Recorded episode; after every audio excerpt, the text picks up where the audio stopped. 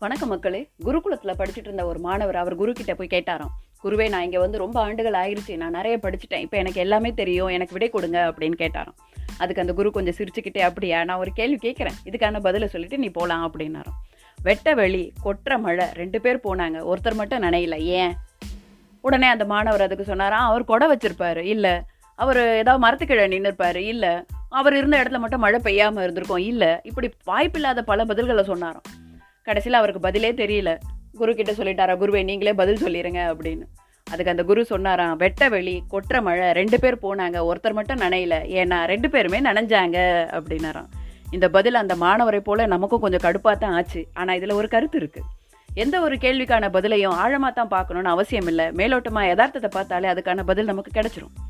இன்னொன்று எல்லாமே எனக்கு தெரியும் அப்படின்னு நாம் நினைக்கக்கூடாது ஏன்னா இந்த உலகத்தில் கற்றது கையளவு கல்லாதது கடல் அளவு.